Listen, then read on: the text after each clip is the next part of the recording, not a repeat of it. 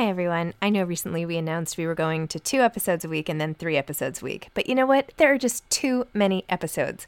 So we are going to back to five episodes a week. Still a reduction from seven, but there were just too many interviews scheduled, and I didn't want to make all the authors wait for too long. So I hope you can keep up with me. Listen to one a week as you're on your way to work, or on your way home, or putting your kids to bed, or whatever it is you're doing.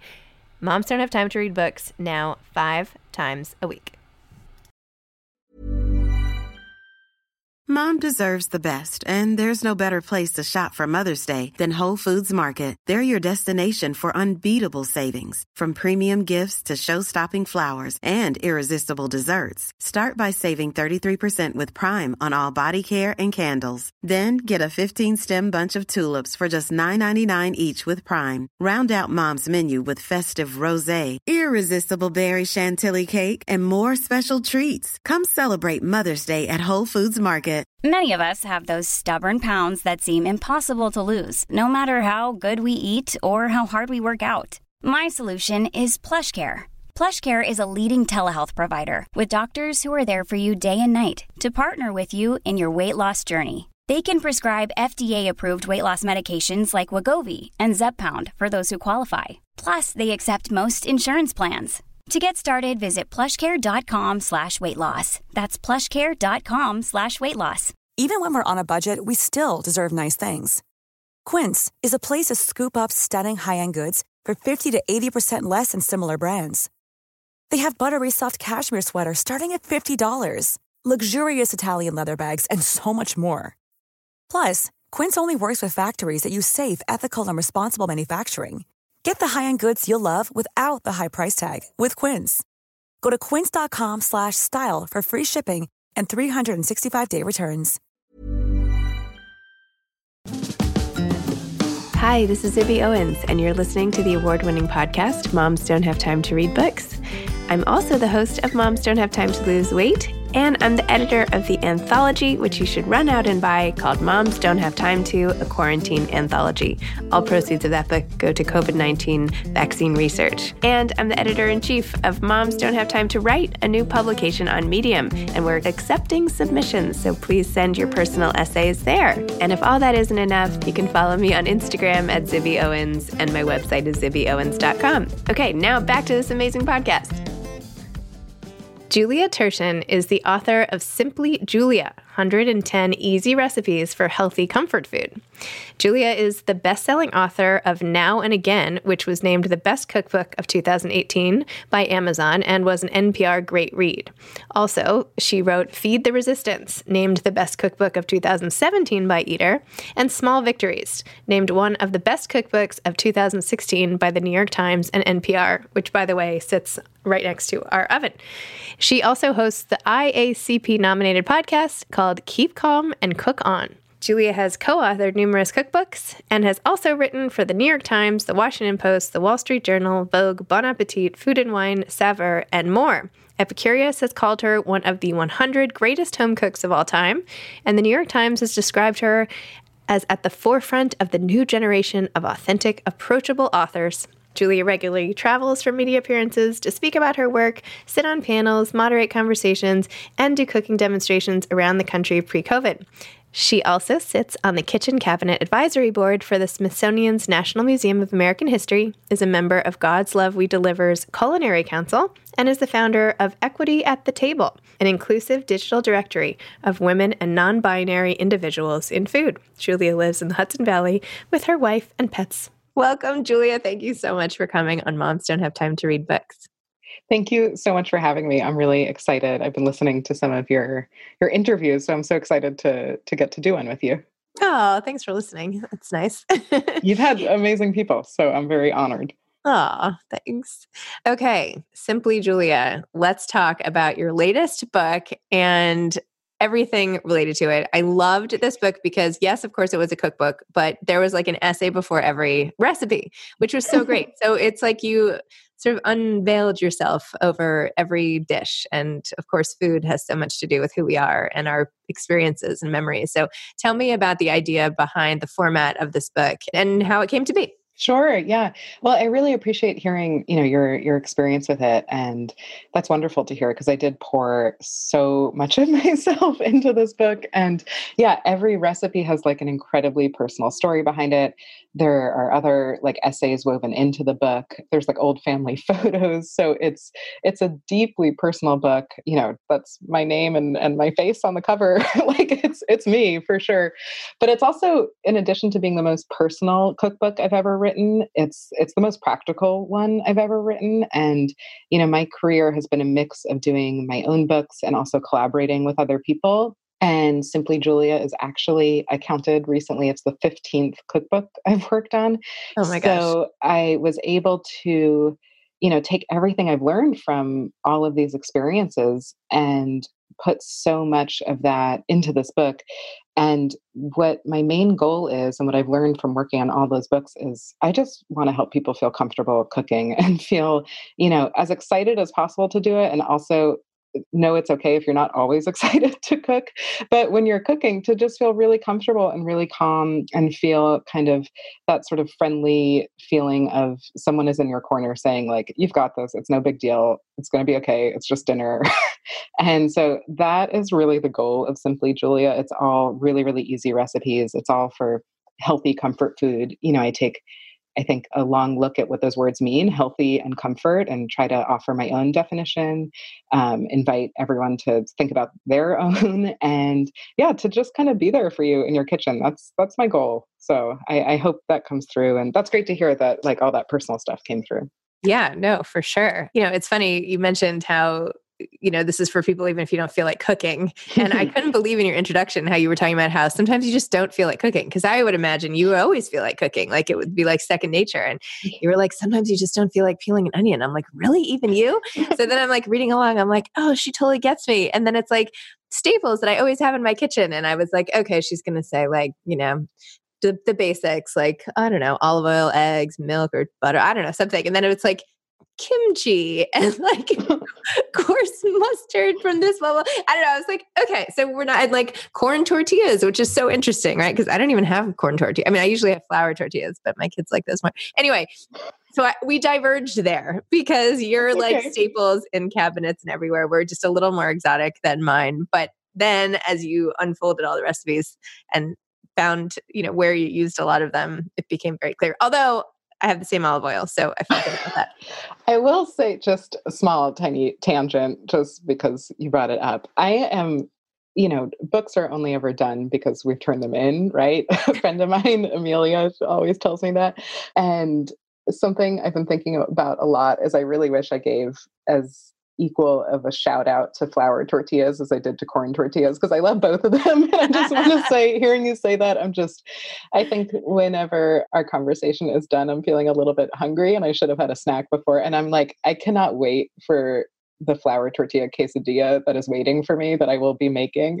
so that's on my mind. I'm like so happy you brought that up. Julia, if you would like to take your laptop into the kitchen and make a quesadilla as we talk, that would be great. I would be all for it. Go ahead. You could show me how to do it your way. I would, but then we would have two very loud dogs barking because they would want one too. So okay. maybe maybe after our recording. well, given that my breakfast this morning was my kids' honey nut Cheerios, I'm ashamed to even admit that. Yes, maybe I'll be inspired for my lunch too and make what you're making. no, no, no shame there. I definitely I love cereal. So yeah, but I think pointing out that we're not always in the mood to cook is is a totally okay thing to talk about and uh, yeah i'm i'm very happy that you noticed that part of it and it resonated because i think about that a lot like i i'm a cookbook author and i'm a cookbook author because i love to cook and i have my entire life and you know i have a lot of things going for me when it comes to making home cooking feel really easy and doable including my love for cooking including the fact that i work from home including the fact that I have a kitchen that I'm really comfortable in. You know, I have all these things going for me. And yeah, sometimes I don't feel like cooking. So I can only imagine people who, you know, I know you have four children, you know, people who have other things going on. You know, I know if I don't always feel like it, other people must feel that way too. But, you know, we still want to make dinner or, you know, get through the day. And so I I like acknowledging that because I just think it's it's true. And that's part of home cooking is cooking when you don't feel like it.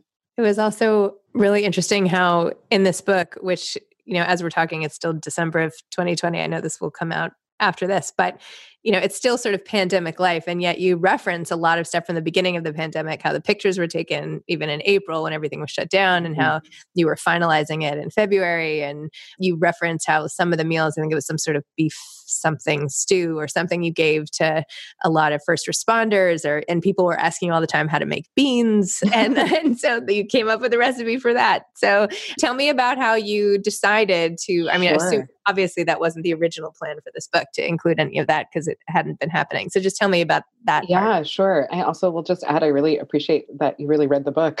and you know that doesn't always always happen. So yeah, I appreciate that. I basically the timeline of the book, you know, I sold the book and started working on it pre-pandemic. I had no idea that, you know, none of us had any idea of, you know, what the last year would would hold for us. And so when COVID began in at least you know in in the united states and in new york state where i live i was basically at the point where i had written the whole book. I had tested all the recipes so all of the words for the book were done and i was getting ready to take all the photographs which is you know a huge part of any cookbook. It's the sort of marriage between between the words and the pictures and, which are gorgeous oh book, by the way. thank you gorgeous. thank you okay and go on. and but uh, it, the the way we were able to make those gorgeous photos was kind of was was unlike any photo shoot i've ever been a part of and I ended up working with a, an amazing photographer, Melina Hammer, who actually lives 10 minutes away from me. We both live in a pretty rural area in, in the Hudson Valley. And she is incredible because not only is she a great photographer, but she's also a food and a prop stylist. And if anyone doesn't know what those words mean, a food stylist is someone who prepares all the food that happens in the you know beautiful photos and cookbooks and a prop stylist is the person who picks out the the dishes and the napkins and the little you know jug of flowers or whatever it might be and it's rare to find someone who does all those things let alone someone who lives nearby in this pretty random place where we live. And because we did all the photographs right at the beginning of of the pandemic which was you know a lot of lockdown we devised this kind of wild system where I would prepare everything at my house and I would find reference photos for what I wanted the photos to look like. And then I would drop off a box of containers on Melina's step every day. And then she would put the finishing touches on everything. Sometimes I would drop off, you know, my my grandmother's platter that I wanted you know the dish to appear on things like that or you know a little ceramic pot my wife made when she was you know a kid you know just these little details that no one else would know but you know they're important to me and that's how we made all the photos so we made it at this very surreal time and you know i was thinking about when it came time to do the photo shoot and you know to do it in this unusual way we figured out you know i didn't know if that would be possible and you know i definitely thought like i'll just postpone the book like you know there's much more important things going on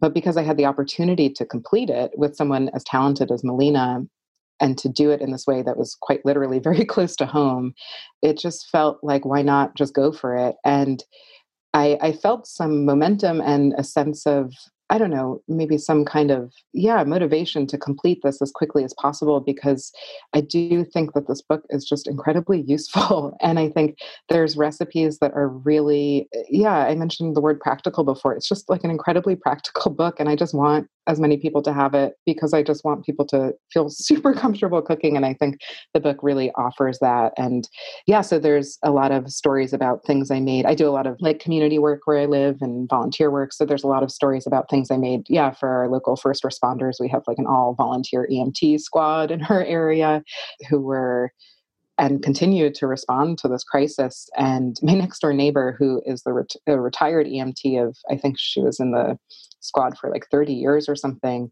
you know, she was feeling really, you know, sad to not be on the front lines. That's where she had been forever. And so I was talking to her and she was like, well, the one thing I can do is make them something to eat. And so we sort of went in on it together. And between the two of us, every week we were dropping off, you know, a big thing of this or that, and including one of the recipes, which is for ropa vieja, which is like this really delicious kind of like shredded beef dish with all sorts of like delicious aromatics. And you just put it in the oven and forget about it. Like you don't have to do anything.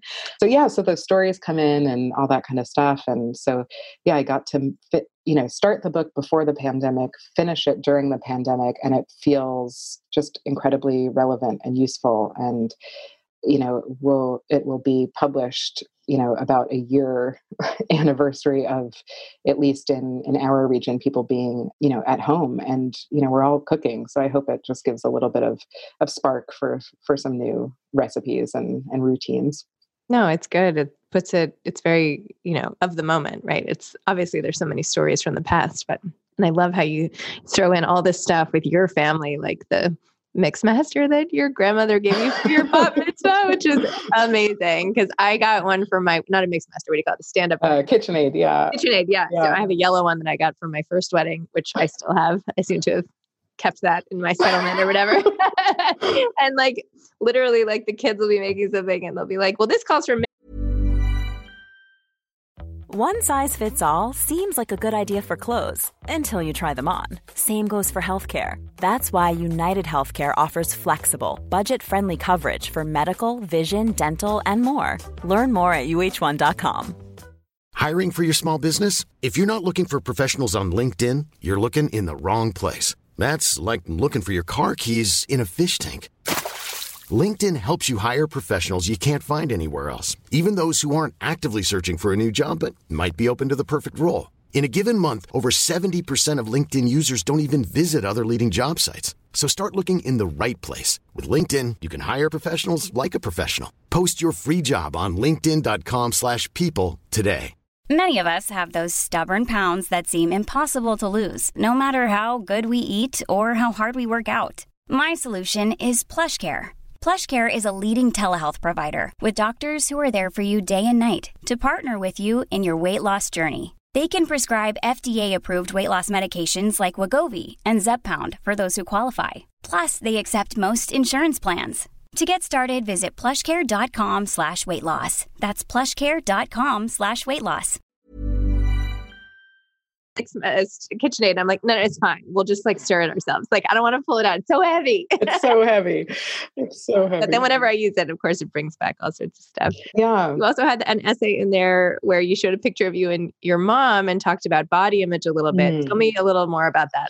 Sure. You know, that essay is one of the things I'm I'm most proud of in the book. And I'm just so happy it's in this book. And the essay is about, it's essentially like a reflection on sort of body image and, and self-worth you know both my own and you know all of ours and i included that essay because you know this book is it's about healthy comfort food and so often i see healthy cookbooks that are in my opinion a little bit of a kind of like a disguise for some disordered eating or restrictive eating and i say that because i've been part of of that. I've you know i grew up very much in diet culture. I grew up with a lot of restrictive eating and disordered eating and i've uh, you know i don't know the right word for it. I think i've clawed my way through that and tried to get to the other side of that and that's something i continue to work on eh, you know in my my personal life and in therapy and in conversations with with my wife and my closest friends and and my mother who you mentioned there's a picture of us when you know I was really little and I feel like it was it was vital that I share some of that in this book because this book is a book of you know quote unquote healthy recipes. It's a book of things to prepare to make you hopefully feel really good. So i wanted to talk really honestly about how I've felt about my body and about cooking and about eating. And, you know, I mentioned earlier, I've loved to cook my whole life. And while that has always been true, I've also had like a really fraught relationship with with eating the the food I've cooked. And, you know, that's complicated. And I think it's worth at least attempting to untangle. I don't know that I have the answers by any means, but I think it's really important to be honest about that kind of conversation, especially in a book that promotes healthy eating. And you know, I think it comes back to, for me, defining it as like a very kind and holistic relationship. And, you know, healthy doesn't mean skinny. you know, they're not interchangeable words. And, you know, I, I, in that essay, talk about that I have really struggled with the idea of just the word fat and fat phobia. And that's something that's, you know, been a through line in my entire life. And I think it has for many people, especially women who are home cooks. and I just wanted to sort of talk about that and kind of help in whatever way I could to destigmatize the word fat in a healthy cookbook. And I think that's a pretty powerful thing and something I haven't seen done before in this kind of cookbook. And I'm really, you know, I'm happy that it's part of it. And I really appreciate the support of all the people I worked on for the cookbook to, you know, really uh, be excited to include that and to kind of open up this conversation a little bit more. So yeah it's that's that's the essay and i think you know when i was digging through old family photos to incorporate into the book there is like this really sweet photo of me when i was really little sitting you know my mom's lap that we ended up attaching to that essay and it feels really kind of poignant to me because you know this is something my mom and i discuss a lot and i think we're both working through both separately and together and you know, to sort of have that photo of me, I think before I even really realized what I was so steeped in, just feels, yeah, kind of powerful in some way. And and also very healing in a way. So, yeah. Oh, no, I loved it. I was so happy you put it in. And it's funny, my, well, I guess not funny. I shouldn't preface this with it's funny, but my grandmother, my grandmother recently passed away. We were very close. She oh, was, 90, sorry to she was 97. So it's, you know, it's okay. But anyway, I'm actually, I just, my mother just sent me all her belongings and I'm wearing her sweater because it oh, came last wow. night for the first time. And she, her whole life was like obsessed with the word fat per your conversation. And this is something, of course, that goes generations and through families. And you know, whatever. And she would always say, like, walking down the street, you know, she as fat as I am? You know, she, mm. what about her? Like, what, what do you think?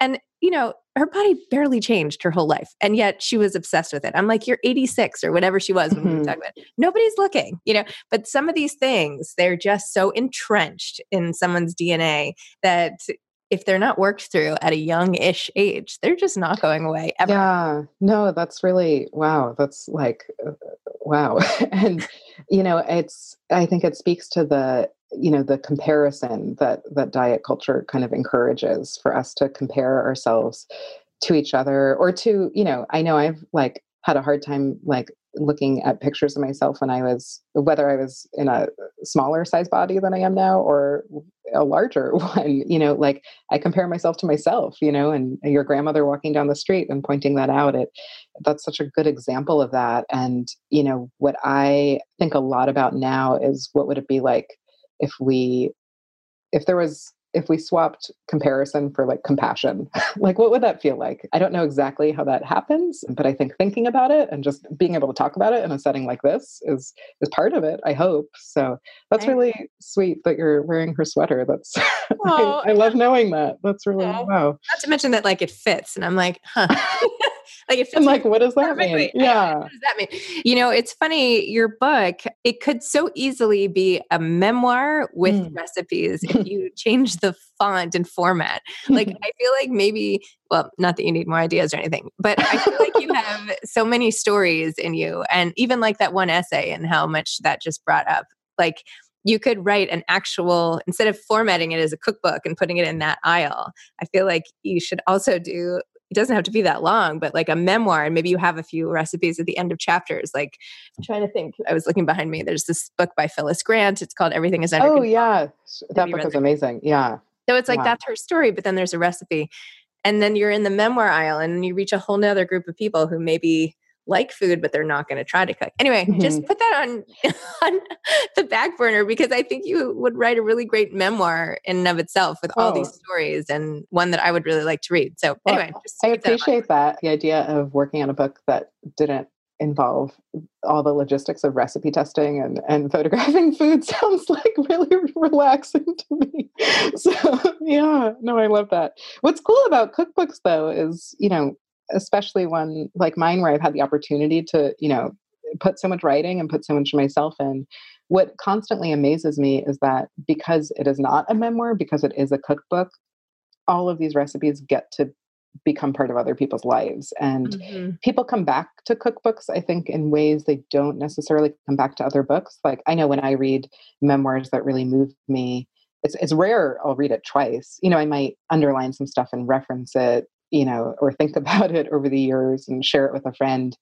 But, you know, a cookbook is something you keep returning to. So it forms a kind of relationship between myself and and the people who cook for my books that is something I value so much. And I've come to find to be just, I think, absolutely like the most gratifying part of what I do. You know, I talk to a lot of people I've gotten to know just from being a cookbook author. And, you know, I get to hear about how, you know, I don't know, a soup or a cake or, or something that has meant a lot to me. That's maybe a family recipe. Maybe it's something that's like my wife's favorite thing, whatever, whatever it is. And then all of a sudden it becomes, you know, someone's birthday cake every year. And, you know, it becomes not about me and it becomes about them and their family or their friends. And it's a very profound experience. And I, you know, I really just appreciate it. I don't, I don't know what to That's say about it. It's it's really no, special. I've never thought about that from the point of view of a cookbook author. How that thrill that you must feel like knowing that what you do, yeah, what you've created is then replicated.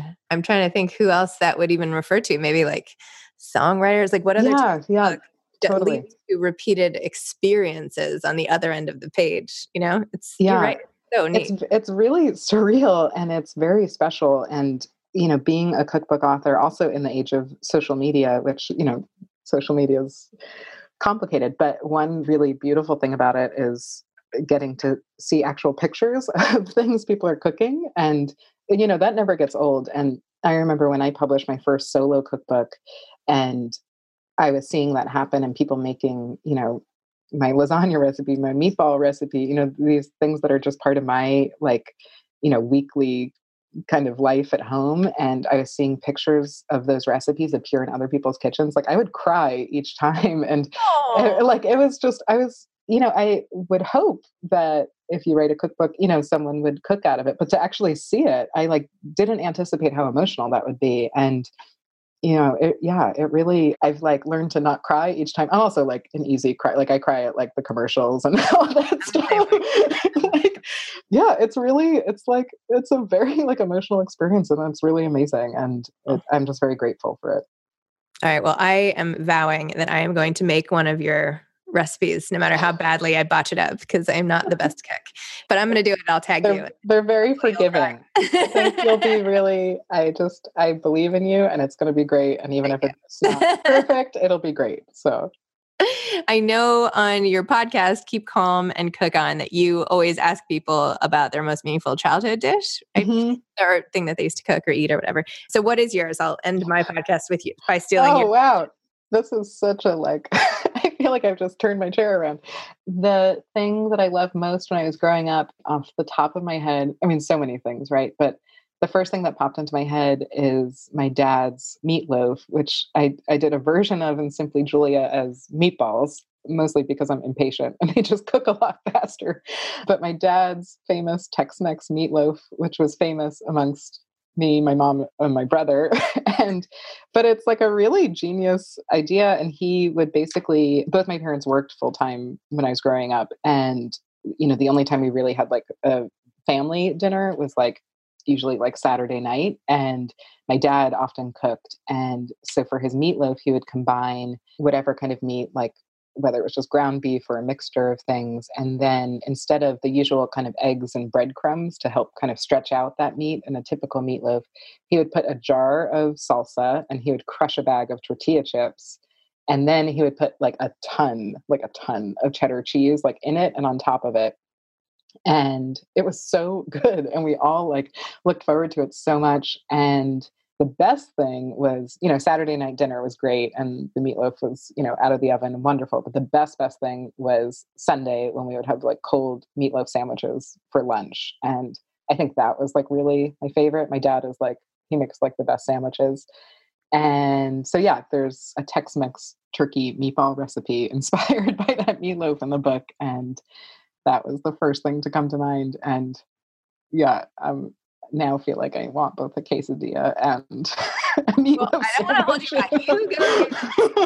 and also, by the way, I've been doing these anthologies, and I have one coming out in February and one next November. And I would love if you have any interest in contributing, like a recipe with a oh, little story. Yeah. Um, to the second one, that would be amazing. I mean, that's clearly like my favorite thing to do is a recipe and a story. Yeah, so yeah, I'd be delighted. Story. Okay, yeah, perfect. Awesome. All right, I'll follow up. Please. Well, do. this has been so fun, and I feel like I could just you know open the door that's behind you and like follow you into your kitchen and watch you make your, all your stuff. So I will leave you to go to your life, and I'll go back oh. to oh. mine. But it's nice that I got a little entree into into yours for the morning. Thank you so much. This really was so fun, and it went by so quickly, and I really just appreciate you sharing like especially about your grandmother and stuff and i'm glad we had this opportunity so thank you so much. Thank you. Okay i'll be great. It really went so fast. Well, thank you very much and yeah please do like send me whatever details about that i'd love to be a part of that. Awesome i'm thrilled. Cool. i will. Okay. okay. all right take care. Bye okay, bye. Thanks for listening to this episode of moms don't have time to read books don't forget to follow me on Instagram at Zibby Owens and at Moms Don't Have Time to Read Books. Also, sign up for my newsletter at zibbyowens.com and sign up for my virtual book club and meet lots of authors on Zoom every other week. Thanks so much to Steve and Ryan at Texture Sound for the sound editing. And thank you to Morning Moon Productions for providing this fantastic intro and outro music.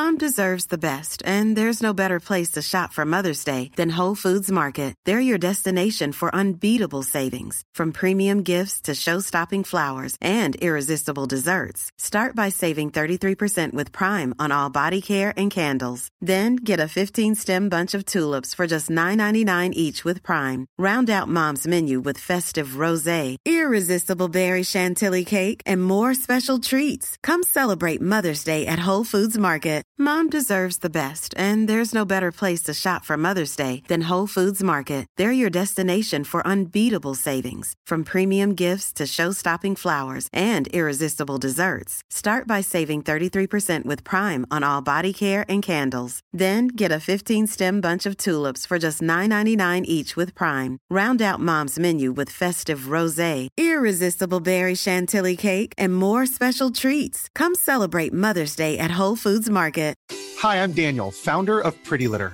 Cats and cat owners deserve better than any old fashioned litter. That's why I teamed up with scientists and veterinarians to create Pretty Litter. Its innovative crystal formula has superior odor control and weighs up to 80% less than clay litter. Pretty Litter even monitors health by changing colors to help detect early signs of potential illness. It's the world's smartest kitty litter.